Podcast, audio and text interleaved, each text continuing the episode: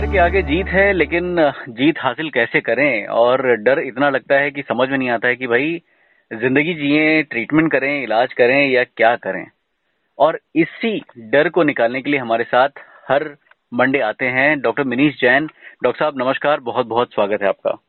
नमस्कार धन्यवाद विवेक। सर हम लोग जानते हैं कि कैंसर जब किसी को होता है तो कोई भी जो है प्रिपेयर्ड नहीं होता है कि हाँ मेरे को कैंसर होएगा मैं लड़ेगा। लेकिन हकीकत ये है ट्रूथ ये है कि ये होता ही है और बहुत सारे लोगों की बहुत सारी दुविधाएँ होती है, लेकिन जो सबसे बड़ा डर होता है उनके मन में, वो होता है एम्बिगिटी वो एम्बिगिटी जो कभी वो दूसरों को देखते हैं फेस करते हुए या उनको सबसे ज़्यादा जो बड़ा डर मैं कह सकता हूँ, वो लगता है साइड इफ़ेक्ट से। और ये साइड इफ़ेक्ट होते हैं ट्रीटमेंट के।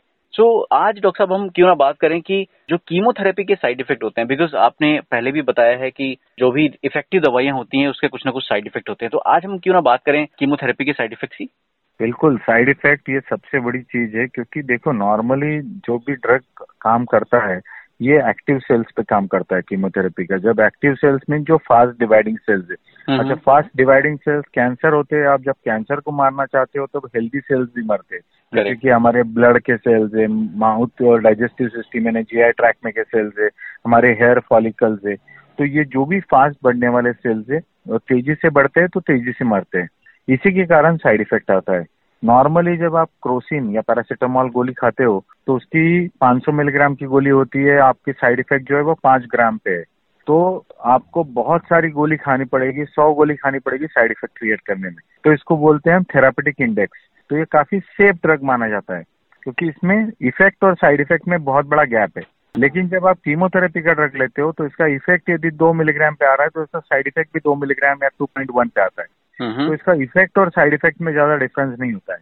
Okay. इसीलिए आपको कीमोथेरेपी जब ऑप्टिमल डोज में दिया जाता है तो उसमें साइड इफ़ेक्ट अनिवार्य है आना ही है। और साइड इफ़ेक्ट इसमें दो प्रकार से होते हैं। एक होते हैं कि जो शॉर्ट टर्म साइड इफ़ेक्ट होते हैं एक होते हैं लॉन्ग टर्म साइड इफ़ेक्ट एक होते हैं जो कम रिस्क वाले साइड इफ़ेक्ट एक होते हैं जो ज़्यादा रिस्क वाले साइड इफ़ेक्ट और एक और बात जो पेशेंट ने नहीं भूलनी चाहिए हम जो ट्रीटमेंट कर रहे हैं ये इफ़ेक्ट के लिए कर रहे हैं। आप जितना तेज या जितना शार्प नाइफ यूज़ करोगे चाकू यूज़ करोगे उतना अच्छा फल भी कटेगा और उतनी ही ज़्यादा चांसेस आपकी उंगली कटने की भी होगी। हम्म, आप जितनी हम्म। तेज गाड़ी चलाओगे उतने जल्दी पहुंचोगे भी और उतना ही ज़बरदस्त एक्सीडेंट होने का भी चांस होता है। हम्म। तो हम एक्सीडेंट होने के लिए गाड़ी तेज नहीं चलाते हम पहुँचने के लिए चलाते हैं। कीमोथेरेपी से आपको डरने की ज़रूरत नहीं हमारा ज़्यादा फोकस इस पे होना चाहिए कि हमारा इफ़ेक्ट क्या मिलाना है। एक फ्रेंच जो दार्शनिक थे उन्होंने बताया था कि लोग रास्ते पे चलते वक्त में ये सोचते हैं कि कहीं पत्थर पे मेरी साइकिल ना चली जाए। अभी अंधा आदमी भी साइकिल चलाए तो उसका पत्थर पे से साइकिल जाना मुश्किल one in a million chance होता है। हम्म। लेकिन हम वो पत्थर की तरफ़ इतना ध्यान देते हैं कि वो पत्थर बड़ा हो जाता है और हम उसी पे से चलाते क्योंकि हमने उसी को अट्रैक्ट किया होता है। करेक्ट तो साइड इफ़ेक्ट के ऊपर में ज़्यादा ध्यान ना देते हुए आपको इफ़ेक्ट पे ध्यान देना है। लेकिन फिर भी मैं आज साइड इफ़ेक्ट के बारे में ज़रूर सब बताऊँगा। एक सबसे जो इम्पोर्टेंट साइड इफ़ेक्ट होता है कीमोथेरेपी का, वो होता है फटिक या थकान। ये ऑलमोस्ट सब किसी को आती है, क्योंकि इसमें क्या होती है, आपकी बॉडी की एनर्जी बहुत यूज़ हो जाती है सेल्स मरने में और बनाने में। इसीलिए रूटीन के टास्क करने में भी लोगों को थकान लगती है। तो आप अच्छे से रेस्ट लीजिए, आप थोड़ी लाइट एक्सरसाइज करते रहिए योगा वॉकिंग क्लाइंबिंग साइकिलिंग हल्का हल्का पाँच पाँच मिनट करते रहिए। दोस्तों से मिलिए अपने फैमिली के साथ गप्पे लड़ाइए। और जो यदि आप बहुत हेवी वर्क नहीं कर सक रहे हो तो आप अपने काम को पार्ट टाइम कर लीजिए या डेस्कटॉप वर्क कर लीजिए। हम्म। ताकि आपको उसमें ज़्यादा एनर्जी वेस्ट ना करनी पड़े। दूसरा होता है कि नौशिया यानी आपको ऐसा लगे बार बार खाने की इच्छा नहीं हो रही है उल्टी हो रही है। जिम चला रहा है तो इस तरह के। तो इसकी भी कई सारी गोलियाँ अवेलेबल है इंजेक्शन अवेलेबल है, और ये बहुत सारी मेडिसिन से आजकल नौशिया और वॉमिटिंग दोनों ही रोका जा सकता है। एप्रीपिटांट है ऑनडेंसेट्रॉन ऐसे कई सारे ड्रग्स है जो आपके नौशिया वॉमिटिंग कम कर देते हैं। तीसरा जो मेजर साइड इफ़ेक्ट है, जिसको हम बोलते हैं हेयर लॉस हेयर लॉस ये करीब करीब पुराने ड्रग दवाइयों में तो अस्सी नब्बे टक्का लोगों में होता था, लेकिन आजकल की नई दवाइयों में इसकी चांसेस कम होते हैं। लेकिन आपको ये पूछ लेना पड़ेगा आपके डॉक्टर से कि क्या आपकी दवाई बाल जाने के चांसेस है और कितने दिनों में जाएँगे। जनरली ये दो से छह हफ़्ते के अंदर जाते हैं बाल। हम्म। और कुछ लोगों के ये बाल पूरे जाते किसी के नहीं भी जाते किसी के अधूरे जाते हैं थोड़े बहुत कम ज़्यादा जाते हैं फिफ्टी परसेंट वगैरह। कभी कभी ये जब बाल वापस आते हैं तो ये घुंघराले भी आ सकते हैं ब्लैक हो गए तो ग्रे भी आ सकते हैं ग्रे हो गए तो ब्लैक भी आ सकते हैं तो कितने दिन में वापस आते हैं सर जैसे ही आपकी ट्रीटमेंट बंद होती है आप तीन से छह महीने में नॉर्मल बाल आपके आ ही जाते पूरी अच्छा। से। और कुछ लोगों को जैसे कि यदि बाल जाने का टेंशन है तो वो पहले ही वीक्स बना सकते हैं। सिंथेटिक है नेचुरल है। सिंथेटिक वीक्स को आपको संभालना नहीं पड़ता है। नेचुरल वीक होगा तो उसका शैम्पू है उसको आपको कोम्बिंग है तो उसको ध्यान रखना पड़ता है। और हम्म। कुछ लोग head gear head scarf head wear से ही कंफर्टेबल हो जाते हैं। आजकल एक नई टेक्निक भी आई है जिसको हम कोल्ड कैप बोलते हैं जो कि सिर पे पहनी जाती है। हम्म, लेकिन उससे आपके चांसेस बाल जाने के कम हो जाते हैं लेकिन सौ टक्का वो गारंटीड नहीं होता है। और इससे क्या होता है आप ब्लड सप्लाई कम कर रहे हो स्काल्प का इसीलिए आपके बाल जाना रुक जाता है। लेकिन हम लोग ये रिकमेंड नहीं करते बाल जाना इम्पोर्टेंट नहीं है। हमारे कैंसर सेल्स जाना इम्पोर्टेंट है। जब हम बाल सिर ठंडा रखते हैं तो हम वहाँ पर थोड़ा ब्लड सप्लाई कम कर रहे हैं। तो कुछ सेल्स के वहाँ पर थेरोटिकली बचने के चांसेस हो जाते हैं। जबकि ये प्लस माइनस है लेकिन थेरोटिकली पॉसिबल है एक हाइडिंग प्लस क्रिएट करने का। तो इसलिए वो इंडिविजुअली आप अपने डॉक्टर से बात करके कुल कैप यूज़ करना है या नहीं वो आपको बात करनी पड़ेगी। इसके कुछ अतिरिक्त पैसे लगते हैं कुछ हज़ार रुपए यानी दो पाँच हज़ार रुपए इसमें खर्चा आता है हम्म। तो आप अपने डॉक्टर से बात कर सकते हो। इन्फेक्शन इसमें एक रिस्की प्रपोजिशन होता है जैसे कि आपके यदि डब्ल्यूबीसी काउंट कम हो गए हम्म। तो आपको इन्फेक्शन होने के चांसेस बढ़ जाते हैं। इसीलिए थोड़ा सा ध्यान देना ज़रूरी होता है कि आप बैक्टीरियल लोड बॉडी में ना बढ़ाए।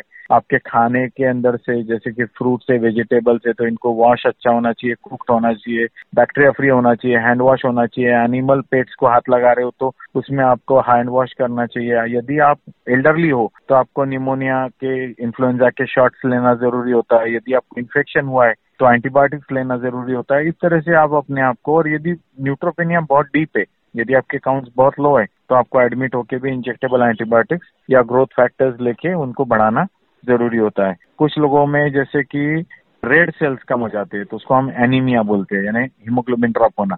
हम्म। तो इससे थकान आना ब्रीदिंग में ट्रबल होना या फिर हार्ट बीट बढ़ जाना तेल दिखना यानी वो ऐसे थोड़ा सा जो हम चेहरे पे ही पता कर सकते हैं कि आपका रंग काफ़ी निकल गया यानी यू लुक पेल वाइट तो वैसे एनीमिया के फीचर्स होते हैं तो इसमें आप यदि हरी सब्ज़ियाँ फ्रूट्स वेजिटेबल्स ज़्यादा लोगे आप यदि आयन वगैरह भी सप्लीमेंट्स लोगे बीन्स लोगे नट्स लोगे ड्राई फ्रूट्स लोगे तो ये आपको हेल्प करेगा सीरियल्स वगैरह फॉर्टिफाइड भी मिलते हैं।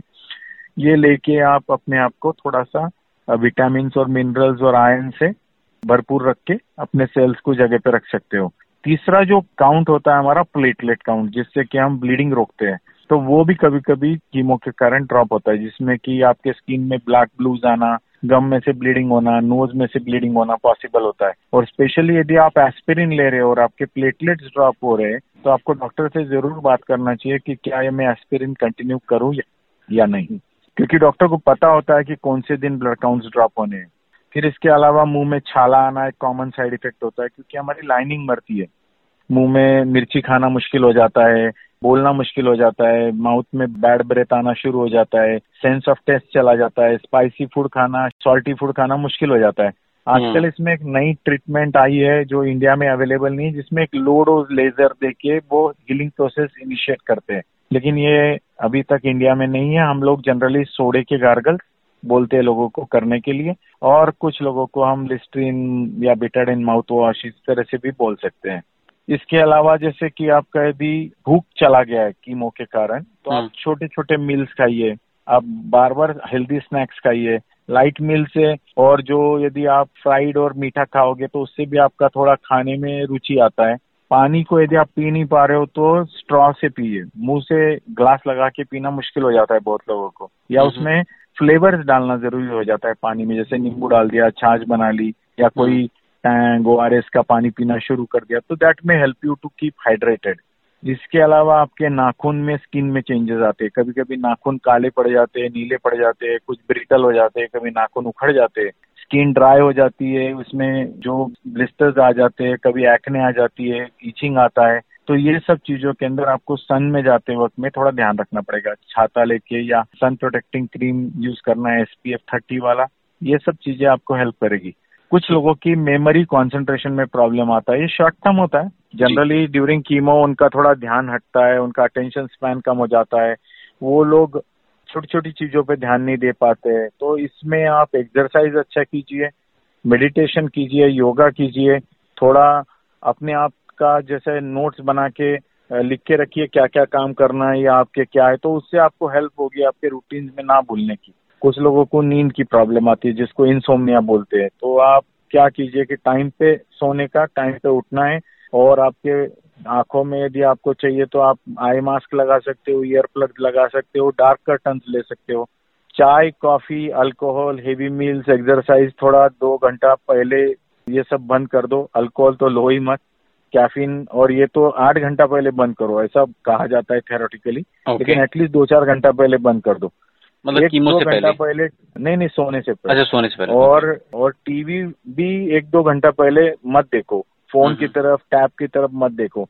इससे भी आपकी नींद खराब होती है। करेक्ट। तो यदि आप ढंग से अच्छा म्यूज़िक सुन के अंधेरा करके अपने बिस्तर में रहोगे थोड़ा ध्यान कर लोगे दस मिनट तो आपकी नींद बहुत अच्छी आएगी। फिर भी यदि आपको नींद नहीं आ रहा है तो आप कोई नींद की दवाई डॉक्टर से ले सकते हो। हम्म, हम्म।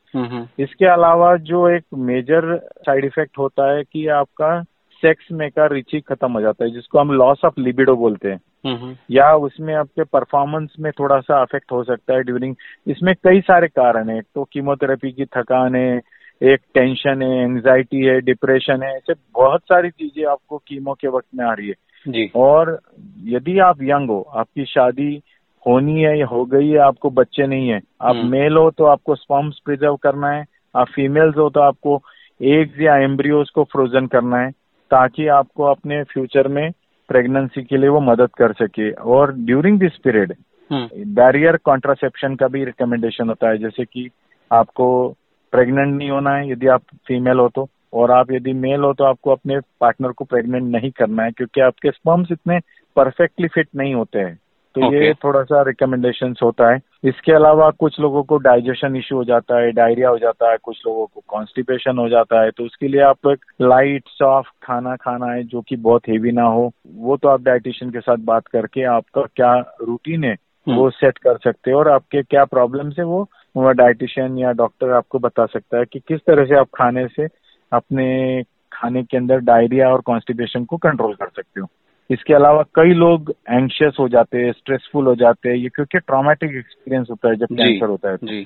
तो डॉक्टर से साइकोलॉजिस्ट से और सपोर्ट ग्रुप से मदद लेके हम अपने इन प्रॉब्लम्स के लिए भी सोल्यूशन क्रिएट कर सकते हैं। तो इस तरह से कुछ लॉन्ग टर्म साइड इफेक्ट्स है कुछ शॉर्ट टर्म है लेकिन मैंने अभी तो सब short term side effect discuss किए। हम लॉन्ग टर्म साइड इफेक्ट्स भी बाद में डिस्कस ज़रूर करेंगे। ग्रेट अच्छा डॉक्टर साहब, एक बड़ा सवाल जो उठता है ये कि क्या ये फेटर होता है क्या? मतलब साइड इफ़ेक्ट की वजह से किसी की यू नो जान जा सकती है? मतलब I am just asking because लोग इतना क्यों डर रहे हैं? हाँ ज़रूर जा सकती है। जैसे कि आपने यदि कीमोथेरेपी लिया और आपके ब्लड काउंट्स क्रैश हो गए और आपने ध्यान नहीं दिया तो ये एक मेडिकल इमरजेंसी है। न्यूट्रोपेनिक सेप्सिस के अंदर आपकी जान जा सकती है। आपके यदि प्लेटलेट्स लो है और आपको ब्लीडिंग हो गया तो हम्म। उससे आपकी जान जा सकती है। कई सारे ऐसे कारण है जिस कारण ये बहुत जान लेवा भी हो सकता है। और कई सारी कीमोथेरेपी ऐसी होती है जिसमें कि ब्लड काउंट्स बहुत जल्दी क्रैश हो जाते हैं म्यूकोसाइटिस हो जाता है डिहाइड्रेशन हो जाता है रीनल फेलियर हो जाता है कन्वर्जेंस आ जाते हैं। तो कई सारे ऐसे किसी को कार्डियक इश्यूज़ आ जाते हैं अरिथमियास हो जाता है हार्ट अटैक हो जाते हैं करोनरी स्पाजम्स हो जाते हैं। तो। ऐसा नहीं है एनाफाइलैक्सिस हो जाता है कई सारी चीज़ें। इसमें से आपको बचना तो है ही। हम्म। और डरना नहीं। यानी आपको इसलिए डरना नहीं है क्योंकि ये यदि ढंग से हॉस्पिटलाइज करके और आपका डॉक्टर बराबर से आपको बता रहा है कब क्या होने वाला है तो वो ऐसा नहीं है कि वो आपकी कोई जानलेवा है हम्म। लेकिन आप इसके ऊपर में ध्यान नहीं दोगे आप ये समझोगे कि मुझे कुछ नहीं होता है तो हम्म। वो मूर्खता है ओके डॉक्टर साहब चलते चलते भी एक मेरा एक अहम सवाल आपसे ये है कि जो लोग हमें सुन रहे हैं, जिनको साइड इफ़ेक्ट के बारे में जानना है और तो वो चार पाँच चीज़ें क्या है जो हमको मतलब जैसे बोलते ना कि अलर्टनेस एकदम प्रिपेयरनेस की हम आइडेंटिफाई कर पाए कि भैया ये मेडिकल इमरजेंसी अभी चलो अस्पताल चलो, छुपाओ मत। देखो, आपको दो तीन बातें ये ध्यान रखनी है, यदि आप कीमोथेरेपी ले रहे हो और आपको फीवर आ रहा है जो कि सौ से ऊपर है और पिछले बारह घंटे में दो से ज़्यादा बार आ गया है। या आपका एक सौ एक बुखार है बगल में।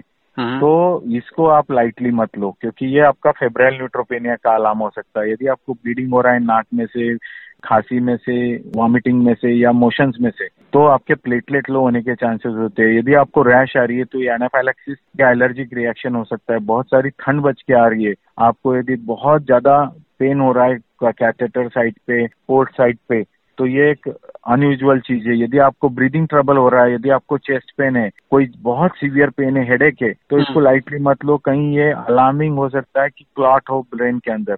यदि आपको डायरिया है वॉमिटिंग है आप खा नहीं पा रहे हो तो हो सकता है डिहाइड्रेट होके कहीं किडनी ना चोकअप हो जाए। आपको यूरिन में ब्लड आ रहा है तो ये एक मेजर साइड इफ़ेक्ट हो सकता है कई सारे ड्रग्स का हिमोरेजिक सिस्टाइटिस बोल के। तो आपको ये बातों की तरफ़ ध्यान देना है दूसरी बात ये भी ध्यान देना है बहुत से लोगों को हमने देखा है कि वो ओवर द काउंटर मेडिसिन खाते आयुर्वेदिक होम्योपैथिक साइड इफ़ेक्ट कम करने के लिए खाते उनको हम्म। लगता है कि ये लेने लेने से मेरा साइड इफ़ेक्ट कम हो जाएगा हम्म। इन लोगों को भी मैं बताना चाहता हूँ कि देखो बहुत सी दवाइयाँ आप जो खाते हो एक्चुअली आपकी कीमोथेरेपी साइड इफ़ेक्ट शायद ना भी करे लेकिन हम्म। आपने जो दवाई खा ली इसके कारण जो कॉम्बिनेशन क्रिएट हुआ और इसने जो कॉम्बिनेशन से कॉम्प्लिकेशंस क्रिएट किए वो ज़्यादा सीरियस होते हैं। और वो डॉक्टर को पता भी नहीं होते। आपको उनको बताना ज़रूरी है कि मैं ये ऐसी ऐसी दवाई हम ले रहे थे। सपोजिंग आप एस्पिरिन हम्म। खा रहे हो और आपने डॉक्टर को बताया नहीं और आपके प्लेटलेट लो हो गए तो आपके ब्लीडिंग तो प्लेटलेट लो से भी होते हैं और aspirin low with low platelet और भी डेंजर हो जाता है। तो ऐसी चीज़ें या आप विटामिन खा रहे हो और विटामिन कुछ दवाइयाँ आपकी साइड इफ़ेक्ट कम करने के लिए ज़रूर होते हैं लोग यूज़ करते हैं कि मुँह हम्म। में छाल आ गया तो विटामिन लेकिन आपको ये ध्यान रखना है कि कहीं कभी विटामिन आपकी कीमोथेरेपी के साइड इफ़ेक्ट कम करने के बजाय इफ़ेक्ट ही कम कर देता है दवाई का। हम्म, हम्म, और कभी तो वो आपका साइड इफ़ेक्ट बढ़ा देता है। तो आप ऐसी कोई भी दवाई ले रहे हो आयुर्वेदिक है होम्योपैथिक है विटामिन है ओवर द काउंटर मेडिकेशन है तो ध्यान रखो कि आपको डॉक्टर को ज़रूर बताना है और ये सब चीज़ों को लाइटली नहीं लेना है। दैट्स गुड डॉक्टर साहब एक बस मेरा एक आखिरी सवाल और है। आ, ये बताइए कि जैसे मान लीजिए कि लोग बाहर से आते हैं फॉर एग्ज़ाम्पल जैसे आपके जो पेशेंट्स आते हैं या किसी भी ऑन्कोलॉजिस्ट के पेशेंट बाहर से जो आते हैं कई बार ऑन्कोलॉजिस्ट रीच में नहीं होते हैं। अगर किसी ने मान लीजिए कि किसी को बुखार है या डायरिया है या ऐसी चीज़ें अगर किसी ने आइडेंटिफाई कर भी ली कि लगता है कि जैसे मान लीजिए कि किसी ने आपको सुना कि हाँ डॉक्टर साहब ने बताया था कि इस पर ध्यान देना है तो उसको कहाँ जाना चाहिए? अपने ऑन्कोलॉजिस्ट को पहले आपके नियर बाय फिजिशियन के पास पहुँच जाइए उनके पास में पहुँच के जो बेसिक ट्रीटमेंट सपोर्ट है वो लेना शुरू कर दीजिए उसके बाद में आप अपने ऑन्कोलॉजिस्ट या जो भी नियर बाय ऑन्कोलॉजिस्ट होगा हाँ. उनसे कांटेक्ट करके ब्लड काउंट्स करके क्रियाटिन इलेक्ट्रोलाइट्स आपके पैरामीटर सही है क्या वो देख के आप डिसाइड कर सकते हो कि ये कितना सीरियस है हॉस्पिटलाइज होना ज़रूरी है या ये पास वाले क्लिनिक में आप ट्रीटमेंट ले सकते हो तो वो फिर तब तक तो आपके ऑन्कोलॉजिस्ट से आपकी बात हो भी जाएगी सर क्या मतलब जो जनरल फिजिशियंस होते हैं आरते मतलब वो सक्षम होते हैं कि कीमो के साइड इफ़ेक्ट हैंडल कर सकें देखो इमरजेंसी तो हर डॉक्टर कैपेबल है अच्छा लेकिन वो जो इमरजेंसी है वो कितनी सीरियस है हम्म। ये ट्रीटिंग डॉक्टर ही बता सकता है तो जैसे कि अभी ब्लड काउंट्स कम है हम्म। और यदि ब्लड काउंट्स कम के लिए आप कोई पाँच वाले डॉक्टर के पास गए तो सलाइन दे देगा एंटीबायोटिक्स दे देगा ग्रोथ फैक्टर भी दे देगा हम्म। लेकिन वो डेप्थ ऑफ़ न्यूट्रोपेनिया वो व्यक्ति को पता होता है जिसने कीमोथेरेपी दी है उसको पता होता है ये कितने दिन और चलने वाला है हम्म। पाँच दिन चलेगा सात दिन चलेगा इसके अंदर मुझे क्या क्या ध्यान देना पड़ेगा तो तब आपको वो ऑन्कोलॉजिस्ट की ज़रूर ज़रूरत पड़ती है या एटलीस्ट कोई पास वाले ऑन्कोलॉजिस्ट की क्योंकि हर दवाई का एक ग्राफ होता है हम्म। वो ग्राफ यदि आप समझ लोगे कि ये दवाई दी है तो अभी कितने दिन तक ध्यान देना है तो हम उतने दिन तक वो पेशेंट को यदि संभाल के बाहर निकाल लेते हैं तो हम्म। वो बच जाते हैं उसमें कोई इश्यू नहीं आता है okay okay. So it is important अगर आप हमें सुन रहे हैं, अगर आपके साथ या आपके आसपास या आपके सामने कभी ऐसा कोई केस होता है तो आप प्लीज़ उनको ये बताइए कि भाई सबसे पहले आप अपने नजदीकी डॉक्टर के पास जाएँ, उनको बताएँ कि मैं कीमोथेरेपी पे हूँ और अपने ऑन्कोलॉजी से संपर्क साधें। और सर, हम बात कर रहे थे जहाँ पे शॉर्ट टर्म साइड इफ़ेक्ट की, एक लॉन्ग टर्म साइड इफ़ेक्ट भी था, अगर चलते चलते आप हमें उसके बारे में भी थोड़ी इन्फॉर्मेशन दे देंगे that will be grateful long term side effect में तीन टाइप के साइड इफ़ेक्ट होते हैं। सर्जिकल साइड इफ़ेक्ट जैसे कि आपने किसी की स्प्लीन निकाल दी तो उसका ज़िंदगी भर के लिए एक हायर रिस्क ऑफ़ इन्फेक्शन हो गया।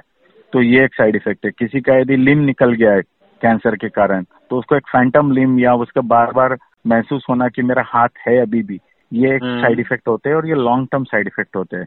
जैसे किसी को रेडिएशन दिया गया सर्जरी के बाद ब्रेस्ट कैंसर में तो उसके हाथ में सूजन आ जाना ये लिम्फिडिमा ये ज़िंदगी भर का एक साइड इफ़ेक्ट है। अच्छा। कुछ लोगों के हार्ट में प्रॉब्लम आ जाती है रेडिएशन से कीमोथेरेपी से स्पेशली यदि आप हॉचकिन के पेशेंट हो और आपको रेडिएशन मिला है या आपकी उम्र पैंसठ से ज़्यादा है आपको कीमोथेरेपी मिली है या हाइडोस ट्रीटमेंट मिली है या रेडिएशन मिला है तो आपके हार्ट में भी प्रॉब्लम आ सकता है। जैसे कि हार्ट फेलियर है करोनरी आर्टरी डिज़ीज़ है अरिदमियाज है तो ये एक लॉन्ग टर्म साइड इफ़ेक्ट हो सकता है हार्ट का। और स्पेशली जैसे ट्राजोटुजुमैब है डॉक्सोरूबिसिन है डोनारोबिसिन है इपिरूबिसिन है ऐसे जो एंथ्रासाइक्लिन ग्रुप ऑफ़ ड्रग्स है साइक्लोपासफोमाइड है उसे मल्टीनिव है ये ड्रग्स भी आपको long term heart problems create कर सकते हैं। इसके अलावा होता है हाइपरटेंशन कई सारी दवाइयाँ है बेवासुजुमैब है सोराफिनिप सुनिटिनिप पाजोपिनिप जिससे कि बीपी बढ़ता है। तो आप जब यदि ऐसी गोली ले रहे हो तो आपको बीपी की तरफ़ ध्यान देना है। और यदि ये बीपी बढ़ रहा है तो ये एंटी हाइपरटेंसिव लेके आप नीचे ला सकते हो। बहुत सी बार यदि ये दवाई बंद हो गई तो कभी कभी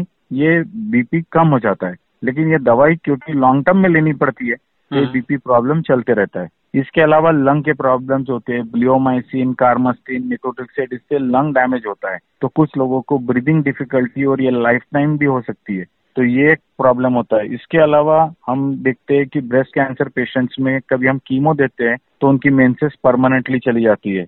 इसके अलावा फर्टिलिटी इश्यू आते हैं जैसे कि आपने यदि यंग लोगों को कीमोथेरेपी दी तो उनको ज़िंदगी भर जैसे पुरुषों में स्पम काउंट गिर जाए तो वो फादर नहीं कर पाएँगे चाइल्ड को। तो ये तीस टक्का लोगों में ऐसा होता है। और फीमेल्स में ओवम का आ, कम हो जाना तो उससे उनका बच्चा ना होना ये भी एक इश्यू होता है। तो ये सब चीज़ें फर्टिलिटी इश्यूज़ में डिस्कस करना ज़रूरी होता है हम लोगों को। इसके अलावा जो हम हार्मोन्स कीमोथेरेपी देते हैं इससे बोन्स वीक हो जाते हैं जिसको हम ऑस्टियोपोरोसिस बोलते हैं। उसमें हमको उनको अल्कोहल, टोबैको बंद करना बोलना है, विटामिन डी लेना है सन में बैठना है, कैल्शियम लेना है एक्सरसाइज करना है।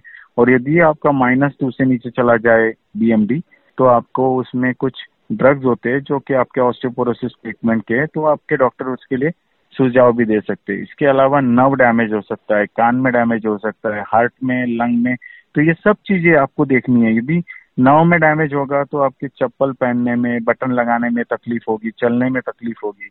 यदि आपकी किडनी खराब हो गई तो सिस्प्लाटिन ड्रग से तो वो भी एक ध्यान देना है। उसमें यदि आपका दांतों का प्रॉब्लम हो सकता है रेडिएशन के कारण, जैसे एनेमल चला गया हो, या फिर आपके गम्स में प्रॉब्लम आ गया हो तो ये सब चीज़ों की तरफ़ हम देखते हैं। और इसके अलावा कुछ लोगों में इमोशनल डिफिकल्टीज आ जाती है। जैसे कि एक फियर ऑफ़ रिकरेंस है गिल्ट है डिप्रेशन है एंग्जाइटी है और कुछ लोग तो अपनी लाइफ को ही बदल देते हैं कैंसर आने के बाद। वो एक नए उत्साह से जीना शुरू कर देते हैं। उनको लगता है कि चलो अब तक तो हम बेहोशी में जी रहे थे और अब होश में आए। तो कुछ लोगों के लिए तो ये एक वरदान है और कुछ लोगों के लिए एक अभिशाप है। तो ये हमारे ऊपर निर्भर करता है कि हम इसको किस तरह से ले। बिल्कुल बिल्कुल। बहुत उम्दा डॉक्टर साहब और जैसा कि आप सुन रहे हैं जहाँ पे डॉक्टर साहब बता रहे हैं कि भाई ये साइड इफ़ेक्ट हो सकते हैं इसका ये मतलब नहीं कि होते ही हैं। सबको सारे साइड इफ़ेक्ट नहीं होते हैं राइट डॉक्टर साहब? या। ग्रेट और हर किसी के साइड इफ़ेक्ट लॉन्ग टर्म में नहीं होते हैं शॉर्ट टर्म में होते हैं। यदि हम इसको समझ के कर ले तो ये इतना बड़ा भी नहीं है। हमारे यदि साइड इफ़ेक्ट यदि हर कीमो में पाँच दिन के भी हुए और छह बार कीमो ली तो बीस दिन हमारे लाइफ के सामने बहुत बड़े नहीं होते। अमेजिंग और जैसा कि डॉक्टर साहब बताते हैं कि भाई, आपकी बीमारी आपसे बड़ी नहीं है तो आप बहुत बड़े हैं अपनी बीमारी से और बिल्कुल क्लैरिटी रखिए और अपने विल पावर को एकदम स्ट्रांग रखिए, क्योंकि कैंसर से जीतना नामुमकिन नहीं है, बहुत मुमकिन है आज और बहुत सारी दवाइयाँ हैं, बहुत सारे सपोर्ट सिस्टम आज अवेलेबल हैं। जैसे कि आप मान लीजिए कि ये पॉडकास्ट की बात अगर हम ले लें, आज 20 साल पहले कोई ऐसा सोच भी नहीं सकता था कि इस तरह का पॉडकास्ट आएगा जहाँ पे हम कैंसर से रिलेटेड बातें करेंगे और लोगों के पास वो एक्सेस होगा उनके मोबाइल फ़ोन पे। I am really grateful doctor साहब कि आपने इतना सहयोग दिया और इतना कीमती वक्त अपना निकाल पाते हैं। हर हफ़्ते और हम बात करते हैं सारे लोगों से। डॉक्टर साहब एक बार फिर से बहुत बहुत धन्यवाद आपका। धन्यवाद विवेक। और अगर आपके मन में कोई शंका है कोई दुविधा है कोई क्वेरी है और आप चाहते हैं कि उसका निवारण हो आप अपने ऑन्कोलॉजिस्ट से बात कर सकते हैं अपने डॉक्टर से बात कर सकते हैं। और अगर आपको डॉक्टर मिनीश जैन से बात करनी है तो बिल्कुल कीजिए बिंदास कीजिए पता लिखिए। मिनीस Jain zero zero nine eight the rate gmail dot com. यहाँ पर आप अपने क्वेरीज जो हैं, अपने सुझाव भी आप दे सकते हैं कि आपको ये प्रोग्राम कैसा लगता है और आप क्या कहना चाहते हैं इस प्रोग्राम के माध्यम से। हम फिर मिलेंगे आपसे। Till then take care bye जय हिंद।